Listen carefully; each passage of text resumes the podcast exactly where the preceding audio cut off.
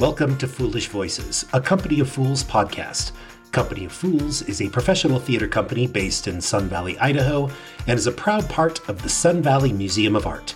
More information can be found online at svmoa.org.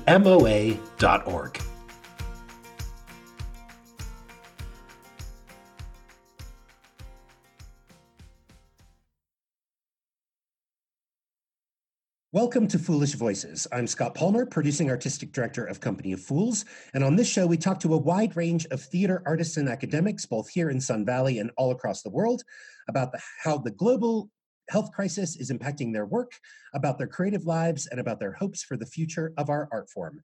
Please consider supporting Company of Fools by making a donation in any amount via our podcast platform or online at svmoa.org. In this episode, I am delighted to be speaking with the academically delightful Daniel Pollock Pelsner. Daniel is the Ronni Lacroute Chair in Shakespeare Studies at Linfield College in McMinnville, Oregon, and his articles about Shakespeare and contemporary culture have appeared recently and multiply in The New Yorker, The Atlantic, and The New York Times. He is the scholar in residence at the Portland Shakespeare Project, and he lectures frequently at the Oregon Shakespeare Festival. He met his wife in a fifth grade production of A Midsummer Night's Dream and is currently working with his son on a Hamilton Harry Potter mashup called Halexander Potterton. Welcome to Foolish Voices, Daniel. How are you? Thank, thank you, uh, Scott. It's great to hear from you. Great to be on the podcast, which I love listening to. Oh, good. I think maybe you're the only person who listens, so I'm really happy to have you as a as an avid fan. um, how how is the world at Linfield College? Uh, it is a transformed world, Scott, as I know yours is and everybody's is these days. Uh, all our classes are remote. So I uh, hop on Monday, Wednesdays at 2.30 with my share crew, and they are doing a amazing job of being resilient and flexible, even though we only each other. And just, I'm, I'm really impressed. And I, I was a student um, who was supposed to play uh, the lead in Measure for Measure at Linfield this spring, who's going to be Isabella. In fact, your old theater company, Bag and Bag, uh, adaptation of Measure by Anya Pearson, and then we're going to see the Linfield show. And of course, they both had to be um, canceled or postponed. And we usually do Shakespeare performances in class. And this student, um, instead, since we couldn't be physically together, she recorded herself doing Isabella's monologue mm. on uh, TikTok and then like spliced herself together with a, a, her scene partner which was quite amazing and i didn't know how to do it all but looked fabulous. Then since she wasn't going to be doing shakespeare's play on stage she wrote her own monologue of what she wished isabella would say to that uh, meddlesome duke at the end of the play and recorded that as well for our class uh, discussion page. So there has been some some creativity um, uh, strengthen alternate visions even as we in this crazy separated mode. I want to see all of those things. I want you to send me links to all of those things. That sounds amazing. Yeah, I was I was really disappointed that the the sort of uh, interesting uh, opportunities for a production of Measure at Linfield and the Bag and Baggage adaptation Measure of Innocence with Anya Pearson could have been such a great, rich conversation starter, really great opportunity to kind of talk about adaptation and response to Shakespeare. I'm so bummed it didn't happen. It, I really wish it could have. And uh, this is, uh, I, I'm hoping this whole episode can be product placement for your great Shakespeare adaptation ideas because you had enlivened my class last year um, with your problem plays project, um, commissioning new uh, artists of color to rewrite Shakespeare's weird and tricky plays cultural experience. We were doing The Winter's Tale in my class when Bag and Baggage was putting uh, um, Carlos uh, Zenon Trujillo's uh, La Isla en Invierno, one multicultural adaptation and Carlos in to our class thanks to our mutual friend Mallory Mirish Rafi, yeah. Uh, dramaturg who will rule the world in about 10 minutes. And quite rightly and, so, and I'm happy about yes. it. Uh, and and he got to tell us about his process of rewriting this play about Sicily and Bohemia to be about Havana and Miami. Then we went to see the show in the wonderful gallery, uh, new new sort of um, alley staging there. And it was fat. We were looking forward again. And Anya Pearson did amazing work thinking about questions of mass incarceration, uh, representation. Uh, so I hope we'll get to do it down the line. Yeah, me too. Well, thank you. I um I I love that project, and it was a, a, a really delightful way for me to end my tenure at Bag and Baggage mm-hmm. was to work with Carlos um, on that adaptation to direct it. I never actually got a chance to see the full production. Um, mm. We got it. I got it to tech, and then I had to move to Idaho and take over here at Company of Fools. So, um, eh, whatever. The life of an uh, of a theater director, right? That's that's how this works. Cassie's doing a great job in Hillsboro, and you were doing exciting work. Thanks, I appreciate it. So, um, you have been writing like crazy, and you have been getting you, you some of your stuff in the New Yorker and the Atlantic is some of. I have to be honest, it's some of the best writing about contemporary theater that I have read in years. And so, on behalf of an avid fan base, Daniel, thank you so much for your work with uh, those incredibly important institutions and for bringing your voice uh, to to those pages. Oh, thanks so um, much, Scott. That means how, a lot coming from you. Can I just ask how cool is it to be able to work for the New Yorker and the New York Times? Like, how awesome is that? Oh man, I, I had to say as somebody who grew up uh, in a household we subscribed to the New Yorker, um, I was kind of uh, crushing on that font. You know, there's that like particular Yorker typeface, mm-hmm. and so the mm-hmm. first time I saw my name and my words in that font, it felt like um, what I imagine, uh, you know, an actor would feel seeing their name on a marquee it was uh, a thrill. oh, academics, you're such weirdos. I love that. No, uh, yes. I can I can absolutely imagine the moment where you're like, I'm going to write this thing for the New Yorker, and then I'm going to see it in that font, and just I would I would lose my mind. I think that's so amazing. So, what is it? What is it? That, yeah, what is it that you're sort of kind of interested in? Um, as a as a kind of cultural critic in this time i mean tell us just a little bit about I mean, I feel like your work is thematic, although it's not per, perhaps all the same topic, but there is a, mm. a, sort of theme running through most of the work that you're you're doing for those various publications. Would you agree with that? Oh, I'm so glad it's perceptible to you because uh, I've, I've, been trying to convince the uh, promotion and tenure committee at Linfield that it should be perceptible to Just them. Tell them well. to call me. I'm happy to explain it to them.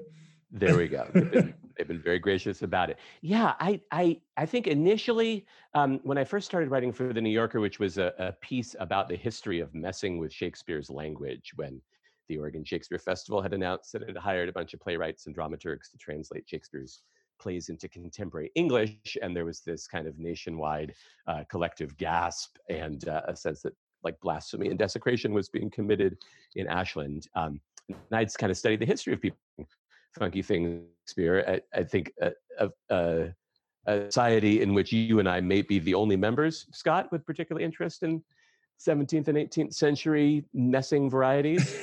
And is that uh, true? So, Are we the only ones? we got to hang out more uh, often.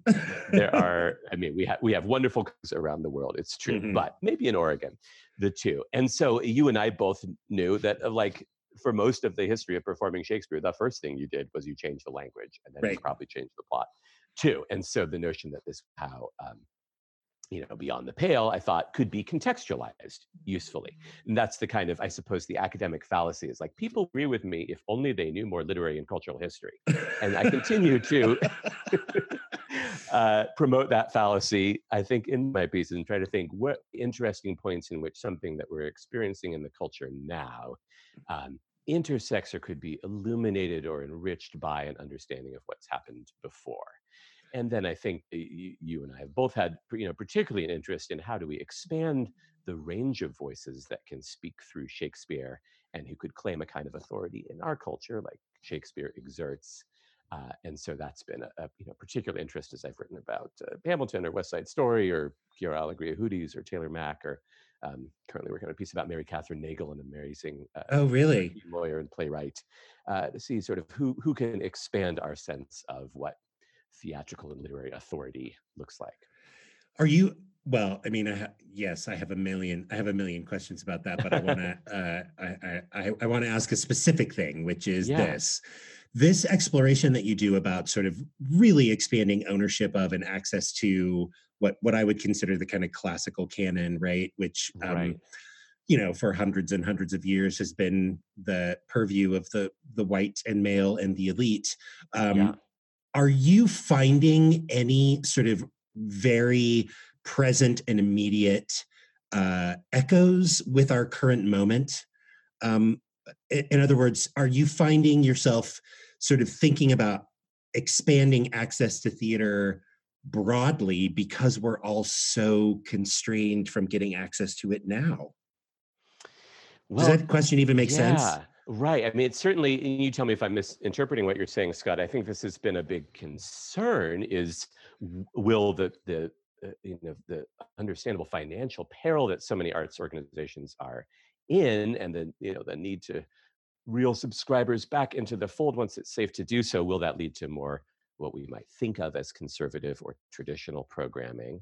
Um, and then I was, this is a piece I'm working on for the Atlantic now about uh, uh, looking at theater on film, and I was talking with the director of National Live, which is does these really high quality broadcasts of their performances at the National Theatre on the South Bank in London, and um, beam, you know, historically beamed them out around the world to, uh, to cinemas that can sort of download their satellite or get their feed, and now has been doing this wonderful program of uh, NT at home, where you go on the YouTube and see James Corden in One Man, Two Guvnors, or um, uh, Jane Eyre was the last year they did, and uh, if, if, anybody still thinks that film theater isn't as good as live, they have not been subjected to my kids' reenactment of One and Two Guvnors. Really? Last two games.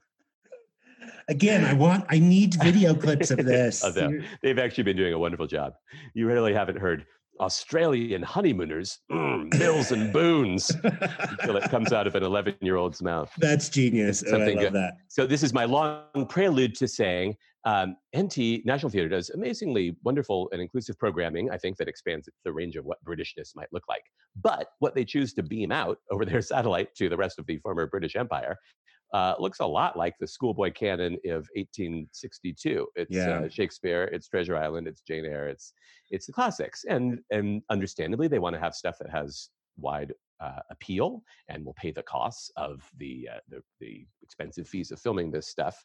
But uh, at least it's a question for me of whether uh, if if we were sort of looking at kind of streaming models, even centralized distribution models for getting culture out to the provinces from the metropole, um, whether that means a homogenization of culture and whether that means a kind of reversion to a more traditional canon as opposed to a celebration of the glorious range of voices that we now know is on the on the American stage. So, did you say that you that is a question for you? Because, or do you, do you have an answer? You're just not willing to tell me what it is. Oh well, uh, have you arrived at a conclusion as a result of your work with the Atlantic on this?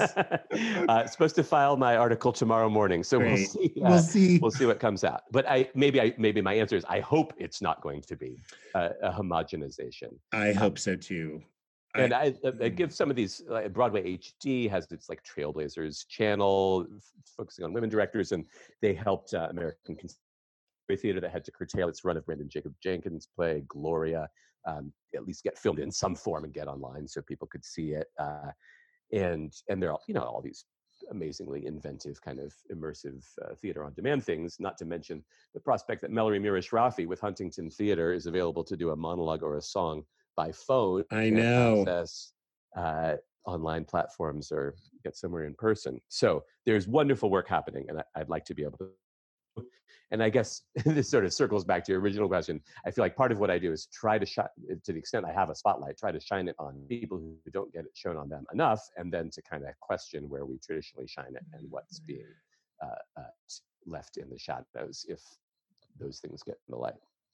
Yeah, I have to tell you, Daniel, I'm terrified of that, and I I yeah. have a I have a deep suspicion that that we are going to be seeing a lot of Treasure Islands and Neil Simons's and and Romeos and Juliets uh, in the coming years, and it just it just breaks my heart. We've we've taken so many strides forward, and I'm absolutely panicked that we are going to see a revision a reversion back to sort of less risk, less financial risk, less, less artistic risk in a vain attempt to try and win back audiences to the American theater.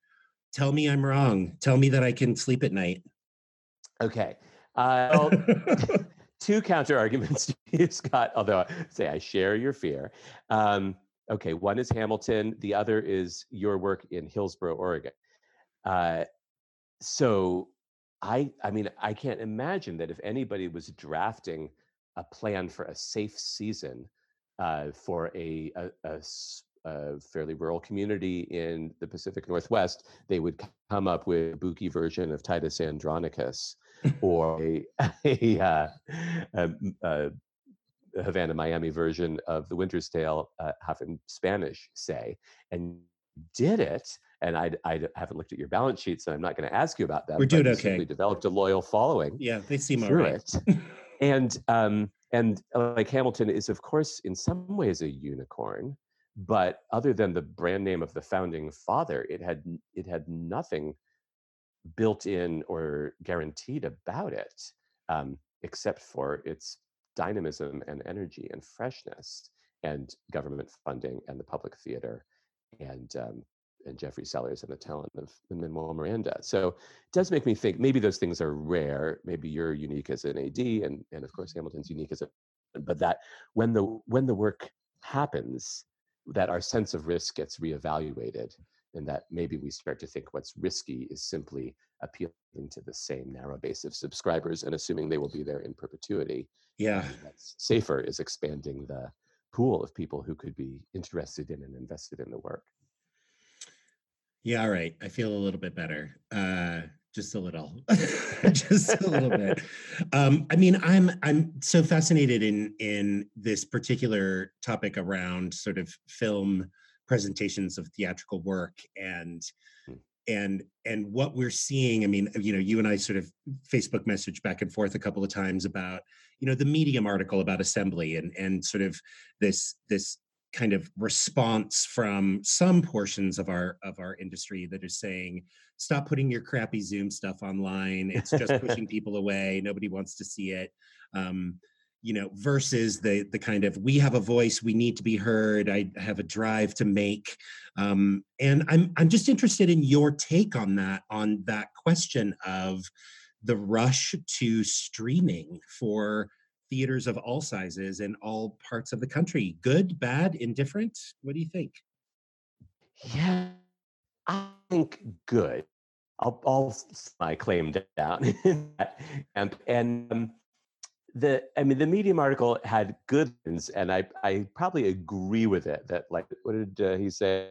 Tiger better than whatever Hedda Gabler you're going to. Um, true. I mean, better in the sense of like more smoothly produced and more immediately gripping and entertaining. But I'm kind of with uh, uh with uh, Lauren Gunderson, America's most produced playwright, on this, and she said that part of the beauty's work is in its imperfection and in its expectation and in its sense of well let's just see what could you could you do a version of the tempest where the audience on zoom are the mariners and we go through an island and we have to clap at the end like uh, like we do for tinkerbell to release Pro's bands like maybe that's up but it's a pretty low experiment why not try it and I can't actually imagine this stuff is turning anybody off from theater because I don't think anybody's watching it except people who are into theater uh, already. So, insofar as it's sort of the local incubator for stuff that might develop interesting way, I'm for it. And then stuff I've seen has been pretty charming for plays Instagram an odd monologue uh, asking Hollywood casting agents to let him play a Gentile was maybe the, the the four minutes of greatest delight I've had in this few um, months. Uh, so I think that stuff is good. Now, it I have learned from Broadway people and NT Live people, it is really expensive and requires a lot of talent and planning to do a high quality um, filmed version of performance event. They told me something like two to four million dollars for a Broadway show, right. capture with whatever, like ten cameras and a couple of rehearsals to get the sight lines and the rights and making sure everybody is doing work is compensated for it. Um, so I get that that might not be a scalable model, but where can I, will you in me in a little bit of of uh, superficial cultural history? Please do. Please, please. Okay. So we know that when Shakespeare's plays were first published uh, in 1590s, um, and we'd have to get Elizabeth Tavares back on the show to tell us exactly which the first play have Shakespeare's name. Maybe say Love's Labour's Lost or something in 1598. That those those um, printed versions always said, as it was sundry times performed by the Lord Chamberlain, his men, or this man, or whoever it uh, might be. Which is to say that the the printed version of the play was a memento of the performance version. It was mm-hmm. understood to be a secondary product, somewhere basically between like uh, a souvenir playbill and a cast recording. And you got it because either you wanted to remember the performance or because you couldn't go to the performance, and that was the next best thing. Um, but we around saying like reading a play is going to you know ruin live theater performance and is such a sensorily impoverished medium and can't possibly capture the inevitability of having somebody sneeze on you in the second row we just accept that like that's a different way to experience this maybe they'll create in performing it or help you reread a couple lines that you couldn't get in performance. We were fine with that as a print for like 400 years. And so I think we will come to see film versions of live shows the same way we see film versions um, the Golden State playing the LA Lakers, or the film version of a Beyonce concert, or the same way we see a film version of the Metropolitan Opera, which is to say, of course, it's not the same thing, but if you can't be there, it's great. And if you can't afford a ticket, or you have a different ability that prevents you from being in that space, or you're geographically remote, it's sure nice to have. Yeah. Yes, I I I think I mean, I guess there's a part of me that sort of says, "Yep, yep, just don't call it theater."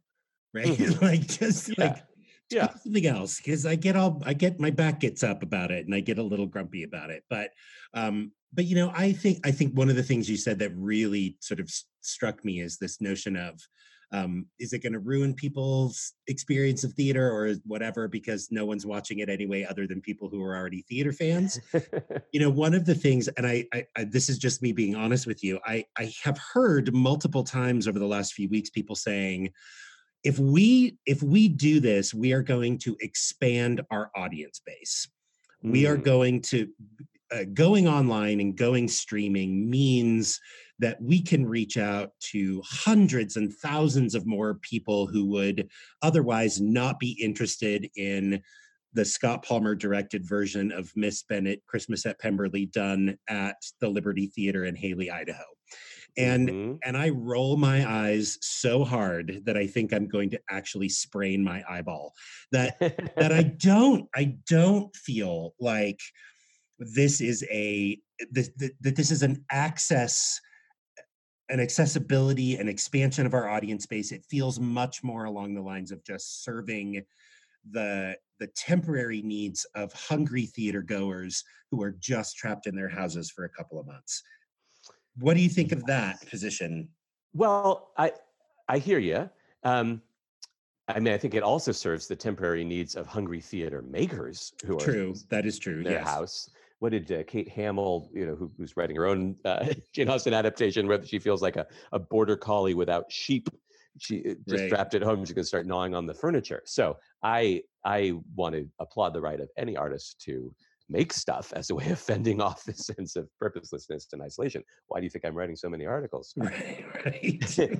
but if if I if we just think of like the worst quality recording of a live performance, and I'll tell you what that is it was the um, the lower school librarian at my kids' school reporting the opening number of Halexander Potterton, performed by my daughter, and I think maybe the first uh, all-female and non-binary to perform a version of Hamilton. nice. That I couldn't attend because I was at a faculty meeting, and thank goodness for this librarian who who put it on her cell phone and then emailed it to me so I could share it with the grandparents the next day like of course we know on the smallest level this totally increases access for people who can't be there and i see these other recordings as kind of continuous with the um, you know the family sharing video of the local performance um, now that's a different thing it's a lower cost than broadway hd but the hd folks told me that the shows that get licensed most often for distribution around the country are the shows that have a, what they call a digital asset. So that's either a recording of the film or a cast album that you Hmm. can stream. And you know, it's a sort of different scale. That's commercial theater, but uh, I don't know. How can it hurt? Unless it's like draining resources away from other stuff that you need or time you need. What's the downside? Yeah, I mean, I don't, I don't know actually. I mean, I think the downside for me is energy, time, commitment, availability of resources from my staff, right? Like Yeah. there, there are some downsides. I think just in terms, like you know, I instead of going and being like, "Ooh, I think I'll do a major adaptation of." Um, you know, uh, Coriolanus, which feels like a, a perfect opportunity to talk about the, you know, the people demanding access to their their corn, right? Right. Like this is a perfect time to Totally. do a, a Coriolanus adaptation uh, in these moments of the federal government stealing our masks and and Yeah. offering to give us our money back for a short period of time. Um, you know, I, I could, I could quite easily imagine myself spending the next couple of weeks trying to figure out an adaptation of Coriolanus, which we would desperately try and figure out how to do online. Um, I, I don't know. uh, I guess my the the thing that I ultimately come down to is I'm only going to be delivering that to fans of Company of Fools as it is. They're the only ones who are really going to be interested in that. Uh, they're the only ones I can really get access to because I don't have a big giant budget that I can use to, you know, market this amazing new Zoom based adaptation of Coriolanus for the general public. Um, and I and I don't know that it's gonna. I don't know that I'm suddenly gonna find a huge new crop of of patrons who are going to be interested in coming to see the work at the Fools. I just don't. I, as I say, I don't know, and so I'm hesitant to put in the effort. I hear that. And we got Bannon's version of Coriolanus. We need Scott Palmer's version of Coriolanus. and if it's, I mean, you say it would only reach of Fools um, supporters, but like, who else do you want to reach? If you if you dive on your stage, it would only reach Company of Fools supporters, and that's who you want it to uh, reach. Um, so it's not to say that you could actually do this and it would be um, worth your while, but I, I would think that would be a huge success if you could do something that would keep your and your patron curious folks, your patron adjacent folks uh, engaged and interested. I would I would see your one man version of Coriolanus, Well, uh, and I will pay you uh, between ten to twelve dollars for that privilege. if you can gather four more people interested in that, I'm in. I'm in. That's more Okay, money than I've seen in a long time. yeah, we're not spending money on gas. I, I mean, I, I've been thinking back about the. This is a slightly different scale at which than the one at which you're asking now, Scott. and doesn't solve your problem, but um, a couple years ago, the Royal Shakespeare Company had invited me out to to Stratford to write about a new digital high tech production they did of The Tempest hmm and it was in partnership with Intel, our local Oregon computer chip manufacturer. So there was they I think that's how they got a hold of me, and um, they they were they outfitted Ariel, the actor playing Ariel, in a motion capture suit. Like, uh, like you know, Andy Serkis playing Gollum in, in Lord of the Rings, and then the goal was live on stage. Ariel would move uh, their body, and their movements would be in real time, translated from those motion capture sensors through Intel processors into all the different incarnations of spirits that Ariel performs on stage. And you get to see the harpy and the the St. Elmo's fire and uh, and the um, insubstantial pageant faded being sort of conjured magically uh, through your uh, in front of your eyes. And I thought, well, this sounds cool. And the Tempest is all about kind of the limitations of being human and non-human. And um, this, I, I want to write about this. So I learned all about the tech stuff, and I went up to Stratford and I saw it. And it was um, like the servers came through. The stuff looked basically like PowerPoint clip art, and they'd spent so much time on just getting the tech to work that they, I think they had forgotten that they basically were telling a story of the Tempest out of the 1950s and it Hmm. was like this unapologetic white savior uh, narrative that I found almost embarrassing to watch. And I wrote this for the New Yorker. And now I think, Daniel, what a schmuck you were. Here these folks were trying out something new, and they were You're- You're experimenting a with jerk. technology. was. I mean, my sister told me this at the time, but I didn't believe her. right. Uh, and instead of just lambasting what this wasn't doing and what they were forgetting about, I think I should have suggested, well, here's what did here's what did open up um, in seeing this possibility, or here's what this kind of possibility could create uh, down the line when people have the time and imagination to harness it to a story that's that's worth telling. Um, so I'm just working out my own psychodrama in response to your questions. That's fine. That's what I'm here for. Uh, you owe me another twelve dollars though, in addition to the one man Coriolanus. My my uh, my okay. psychotherapy rates are also twelve dollars. I want the full fifty minutes. it's a full fifteen. Uh, yeah, you know, I think one of the things that I find really fascinating and that I'm interested in having your thoughts on is what happens to an industry like ours when we are an industry that is so kind of risk welcoming right like we always want to do something new and and do it a different way and find new ways of telling these stories what happens when a, an industry like ours which is kind of quite willing to take risks is mm-hmm. par- is abjectly paralyzed by fear right? Mm. Like we are all so scared of what is going to happen and will they come back? Will we will we be able to have them back in our theaters? I mean, I had a conversation with my team this morning where I actually sent my technical director into the theater, a 260 seat proscenium space, and asked him to measure how many seats could we get if we are required to have six feet of distance between every theater goer. Yeah. And and the follow-up question to that is if we have to get six feet of distance from every theater goer, will they even come? Will they just say, this is not, I'm not interested? You know, we're we're so impacted by the paralysis of the future. Um, so now it's, now it's your turn to make me feel better. Scott? If I could see a play where I was guaranteed that there would be at least six feet between me and every other patron, that would become my dream. I theater. know, but you're funny that way. Not everybody, not everybody wants their theater at a distance. first class. I know. I think we we fetishize the audience response, and of course, there's nothing more thrilling than the collective gasp or the collective laugh. Most of the time, people go to see the theater despite the fact that they're going to be sitting cheek by jowl with somebody right next to them who's going to be, you know, wriggling and gasping and and coughing. Um, but but I'm being I'm being cheeky here. I I I totally appreciate that fear, and I'm thinking like here does does historical consolation really help? Yes, Shakespeare's theater was closed more often than it was open from 1603 to 1613, say. Um, you know half the year was always closed because of the plague and yet people came back but they didn't have netflix right. and it was you know it was that or bear baiting so you were going to be rubbing up against somebody's body you could do both you can no do both what. in a day daniel you could do both in a day That's true bear baiting in the afternoon yep.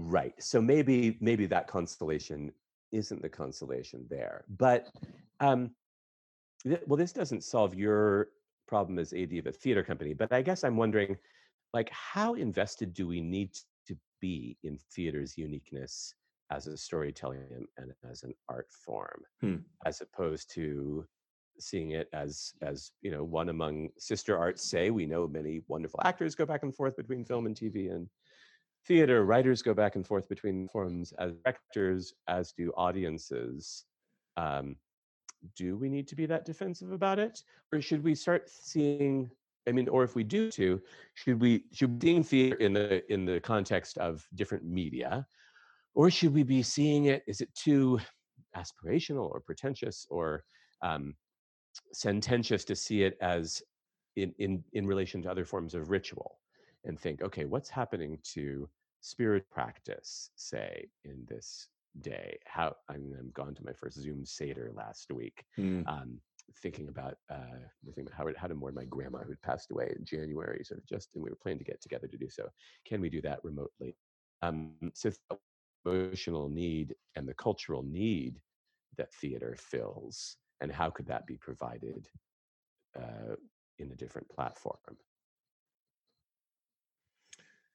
Yeah, I mean, it always it it just brings me back to this question of money, right? Like I I have been my last few nights have been spent with me waking up at two in the morning going oh the the institution the sort of capitalist machinery of nonprofit theater is the problem right like this is like mm. uh and then immediately five seconds later after i've decided to overthrow the capitalist systems of nonprofit theater immediately go well i'm going to have to pay my mortgage and i really want to keep my staff on salary so maybe we shouldn't throw that particular baby out with the expensive bathwater um, are you finding are you finding yourself wondering about the basic assumptions upon which nonprofit theater is based in this country you bet. You bet. And I mean, I acknowledge I'm speculating about your problems as I have a salary at a, at a, college that is. Hey, I'm still getting for the paid. time being. Yeah, operating. for now, I'm. I think we're both okay for now.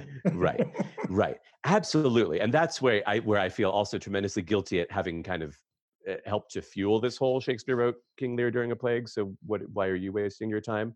Because of course Shakespeare's company was only able to do this because they were government sponsored and they had the right. king bailing them out when the box office was closed. And, and, being under King James's thumb is, is not something I would wish for anybody, um, even if it came with some money attached. Right. So it's uh, depends on how big the check has to be on it. I have to be honest. I mean, yeah, that's right. It could come could come at the expense of your head, right, as well.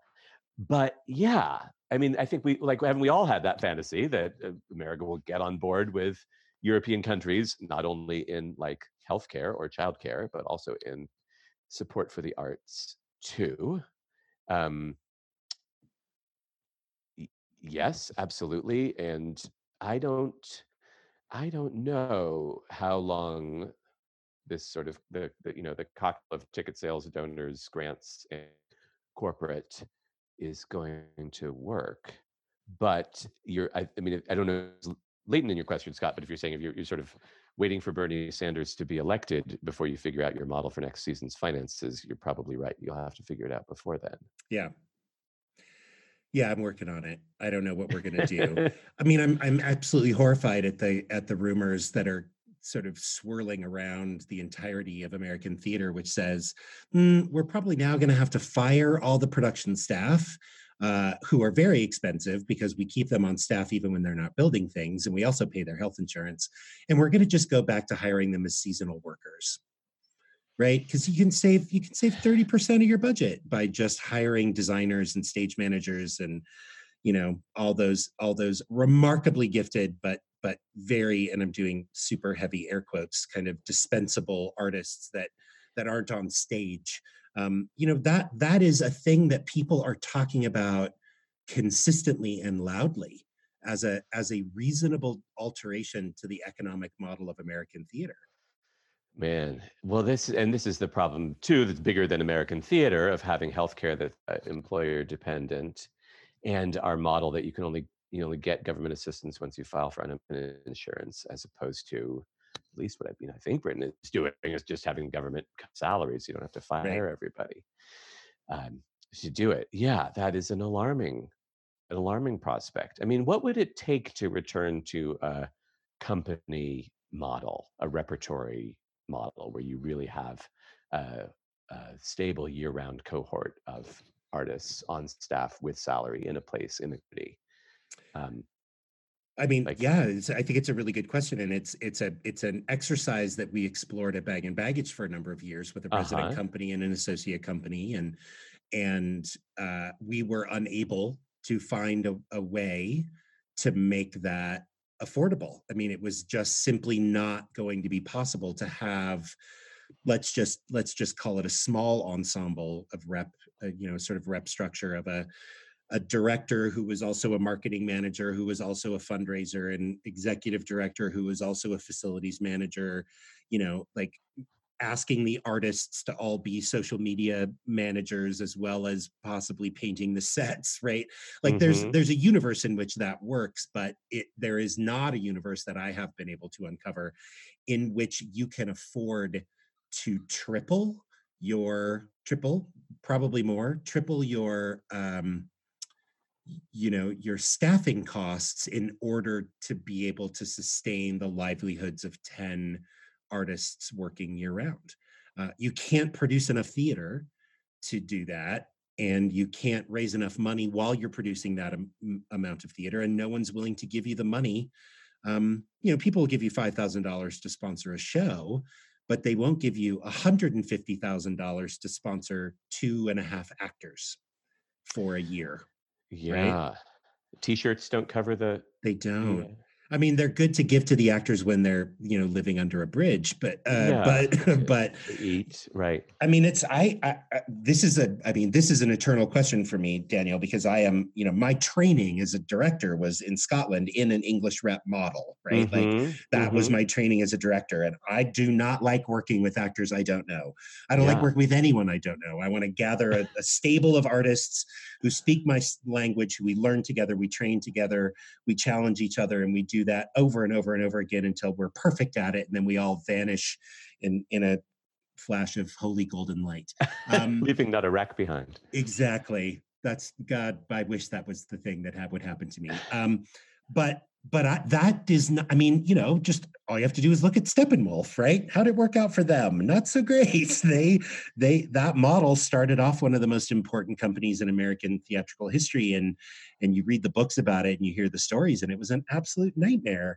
Um, and they're still, they're not that ensemble based rep company anymore. Right. Mm-hmm. Um, so I don't know. I think it's a, well, do you know the answer, and you're just trying to lead me there? Uh, yes, um, I do. Uh, it's it, it's B. I'll give you the multiple okay. choice later. Well, now so now you're making me question my assumptions, Scott, because I, I got to go to the board of trustees at my college in a week and tell them that even though everybody wants to be a business or accounting major, they should really be taking theater and literature classes to expand their imagination and enrich their soul and make them better citizens and community members.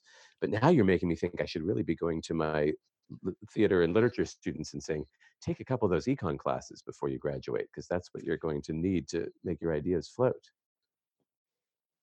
I, God forbid, I tell you how to teach your classes. I mean, you know, I, I, I can imagine. Here, here's what I hope. Here's what I hope happens well I, this is going to sound callous I, I my suspicion is that we are going to see the loss of some major institutions who simply did not have the foresight to have enough money in the bank to weather three to four months or even eight to 12 months of 90% drop in ticket sales. Mm-hmm. So we're, mm-hmm. we're gonna we're gonna see some of the big ships of American theater just go, meh, can't make it. No one's gonna throw us $10 million to dig us out of this hole what I hope is that that it, that inspires and encourages the scrappy, the the folks who start off as a rep, ten friends in a bar, going, "Let's put on a show in the old barn." Um, that that we we start to see those flexible, uh, insightful edgy, kind of bendy theater companies with, with, that have budgets that can sustain this kind of downturn, that we begin to reinvest in those scrappy, thoughtful, inventive, uh, not big budget, giant spend spend a million dollars on a set kinds of companies. Because those are the, the folks that I think are really going to find a way through this that merge both the online sort of streaming technology with the demands of a, of a changed audience demographic and audience uh, appetite. Um, so, if I were in your classroom talking to your students in theater, I would mm-hmm. say, learn how to be an animator, learn how to how to how to do online marketing, learn how to be a fundraiser as a as an additional t- set of tools that you can bring to the table for an industry that has been rocked and that that we're not 100% sure is ever going to be the same again right? The more the more tools you bring to the the table in the next 8 months i think the more likely you are to succeed I love it, Scott. You have become a capitalist apostle for creative destruction. We are going to see the the phoenix die, but from the ashes, new little uh, I don't know the name for little baby phoenixes are going to rise up. Pheni? I don't know. I don't know. but I think are. that makes total sense. It just you you know you're an actor. You could also sew costumes. You're better off. And now if you can also you know, run a website or come up with a marketing plan, you can too. and I think I was talking with a, an AD the other day who said, I'm sure conversation you've had as well, like what's going to survive? Maybe these same institutions won't survive. Um, maybe these same artists aren't going to be the same ones doing this professionally, but uh, maybe the medium will be altered too. But but we might think about what it is that we most need to preserve, whether that's the building or that's the name of the company or that's the craft that could happen in a different place. And I say to somebody who loves theatrical institutions, and I love being on the Bricks in Ashland, and I love being in the Arts Hub at Artist Rep in Portland.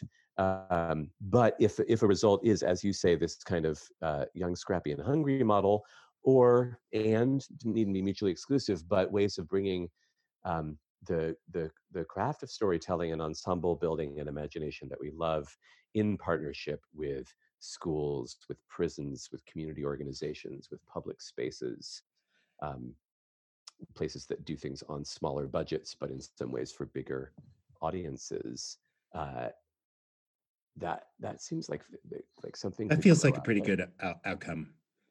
And I'm thinking, like thinking of what you probably know more than I about the history of poor theater as an aesthetic, um, but of course related to a, an economic model and I wouldn't wish this on anybody, but the theater that I love most is, you know, a cardboard box and a sheet. This was the best thing about the NT Live Jane Eyre. It started out with this little bundle of baby Jane that was passed around to all these uncaring tips, and then her most uncaring aunt, uh, Mrs. Reed, shook out the bundle, and we're like, "Oh my God, they're killing the baby!" And it became the dress. Oh, I love that playing Jane Eyre mm. put on. And you could do that anywhere. Can you distribute it? You actually can um, maybe maybe we get a little bit away from Miss Saigon helicopters and back to those uh, cardboard boxes. Yeah, I, I was I was having a conversation. I've been I've been having regular Saturday uh, happy hours with my friends from Glasgow in Scotland, where uh-huh. with, with Bard and the Botanics and Glasgow Rep, the theater company I ran in Glasgow, and and we were telling a story the other day about we did a production of Henry V, uh, a promenade show in the Botanic Gardens, and we literally had uh, a couple of our stagehands um, go up on a bridge about I don't know a quarter of a mile away from the Botanic Gardens, and it, and we texted them, and they threw dummies over the bridge that had been hung. and it the dummies were basically made of out of garbage bags and old t-shirts and they but they were so far away so they were so far away you couldn't tell that they weren't human beings but they it was such a it was such a cheap and cheerful and easy shocking moment mm. that people still to this day i have people that was 20 years ago we did that i still to this day have people say to me oh the moment they threw those bodies over the bridge it was one of the most amazing experiences of my theatrical life mm-hmm. we had mm-hmm. no lights we had no sound we we we barely had costumes but what we did have were two fake human bodies made out of garbage bags and t-shirts that we were able to throw over the side of a bridge. And and people still kind of think back to that moment as being one of the most memorable theatrical experiences of their lives. Um, i mm. i miss those days of of trying to figure out we don't have money for back projections. We don't have money for you know d- digital mapping and we don't we don't have money for a smoke machine uh, how are we going to do it anyway? Right. I love that. I God, I wish I could have seen that production. And what more perfect play than Henry V that begins by wishing for a kingdom for a stage, yeah. princess to act, but uh, you know, apologizes for not having any of that yeah, stuff. Yeah, it was great fun. Yeah, it was really fun. And this is um, yeah. That's the, it seems like that. It's not as though maybe saving money on set design will pay the living wage for your actors necessarily, but this has always been a debate. You know, going back think about those 19th century productions of, of that play, Henry V, that thought, well, okay, clearly Shakespeare wished he did have. Right. Um, so let's give him one. Right. So let's get 500 uh, soldiers on stage, yeah. and Henry V will ride in on a white horse. Right. And it'll take half an hour to change every set because right. you're, you're putting all of Agincourt on there. And you get then the reaction against that with William Poel and others at the right. end of the 19th century saying, no, Elizabethan stage is blank. There is nothing on it. Uh, it's costumes and language and uh, maybe maybe we're in for a new neo-Elizabethan revival. Uh, I, I, will. I will be at the head of that. Uh, I, I, mean, you know, I wouldn't mind. I, I do. One of my favorite shows I ever directed was a production of Much Ado About Nothing down mm-hmm. at the mm-hmm. uh, down at Oregon State, and we had sixty extras um, doing big giant dance numbers. It was like a Broadway show. We drove people in in, in World War II era jeeps the first couple of weeks. Wow. We had literally had a biplane fly over the quad at Oregon State. Um, like we had air we had an airplane in the show for the first two weeks it was it was ridiculous and once that production was done i was like yep never gonna have to do that again right to sort of have a little bit of that excess as a director is fun. Uh, Uh-huh. but but honestly, I mean, it, I just became I just became a, you know moving chess pieces around a board. It wasn't about the art; it was about the spectacle. Um, which I you know I think this moment speaks to us about the the the absolute unapologetic need for human connection over all else right it, it, we don't need costumes we don't need back projectors we we just want to feel connected to stories um, and that brings me a lot of hope uh, that we can that we can jettison some of our industrial baggage uh, that we've just been forced to to adhere to because other people do it and get back to the work of storytelling Mm. You think of how many people absolutely are turning in to listen to Patrick Stewart read a sonnet a day on Twitter. Now, Patrick Stewart, if he were reading his grocery list, they would Yeah. tune in to read it and it would be extraordinary. But um, there is that simplicity of that Yeah. uh, a person, a voice, and poetry that makes magic. i like that it's sort of why i got into this whole thing in the first place really Was that? I don't quite know your origin story. Yeah, I mean, it was it was because I loved how weird Shakespeare sounded, and I didn't Uh-huh. understand. You know, when I was a junior in high school, I had no idea what any of it meant, and that pissed me off. So I had to figure it out. Um, Yeah. So I started I str- started shopli- shoplifting copies of Shakespeare from the Hillsborough Public Library because I didn't want anyone to know that I was reading it. I was embarrassed about it, and then I just became obsessed. And wow. the rest, as they say, is tragic theatrical history. So Okay, I, I'm donating my twelve dollars to the Hillsborough Library. It's- they it's already have my money. I gave them the book back and a complete collection of the the works of Shakespeare. So ah. Oh, I love it. I need that twelve dollars, Daniel. I need you to send it to all me. right. So, uh, you know what? I could honestly go on talking with you for hours and hours and hours, and I hope that um, I hope that you will agree to eventually come back. I can't wait to read uh, the Atlantic stuff you're working on. I think that sounds great. I think you've just ghostwritten it for me, Scott. Uh, I'm grateful. Well, as long as I get credit for it in print. I also would like to see my name in the New Yorker, Daniel. I mean, uh, my name is Scott Palmer. I'm the producing artistic director of Company of Fools. Okay. And uh, we have had the great pleasure of talking with the super smart and super charming Daniel Pollock Pelsner. Daniel is the Ronni Lacroute Chair in Shakespeare Studies at Linfield College in Oregon. He has been writing a bunch of really cool stuff in some of the coolest publications on the planet, including the New Yorker, the Atlantic, and the New York Times. He is the scholar in residence at the Portland Shakespeare Project, and I think he's really, really super smart. Thank you so much for joining us for Foolish Voices, Daniel. I appreciate it so much.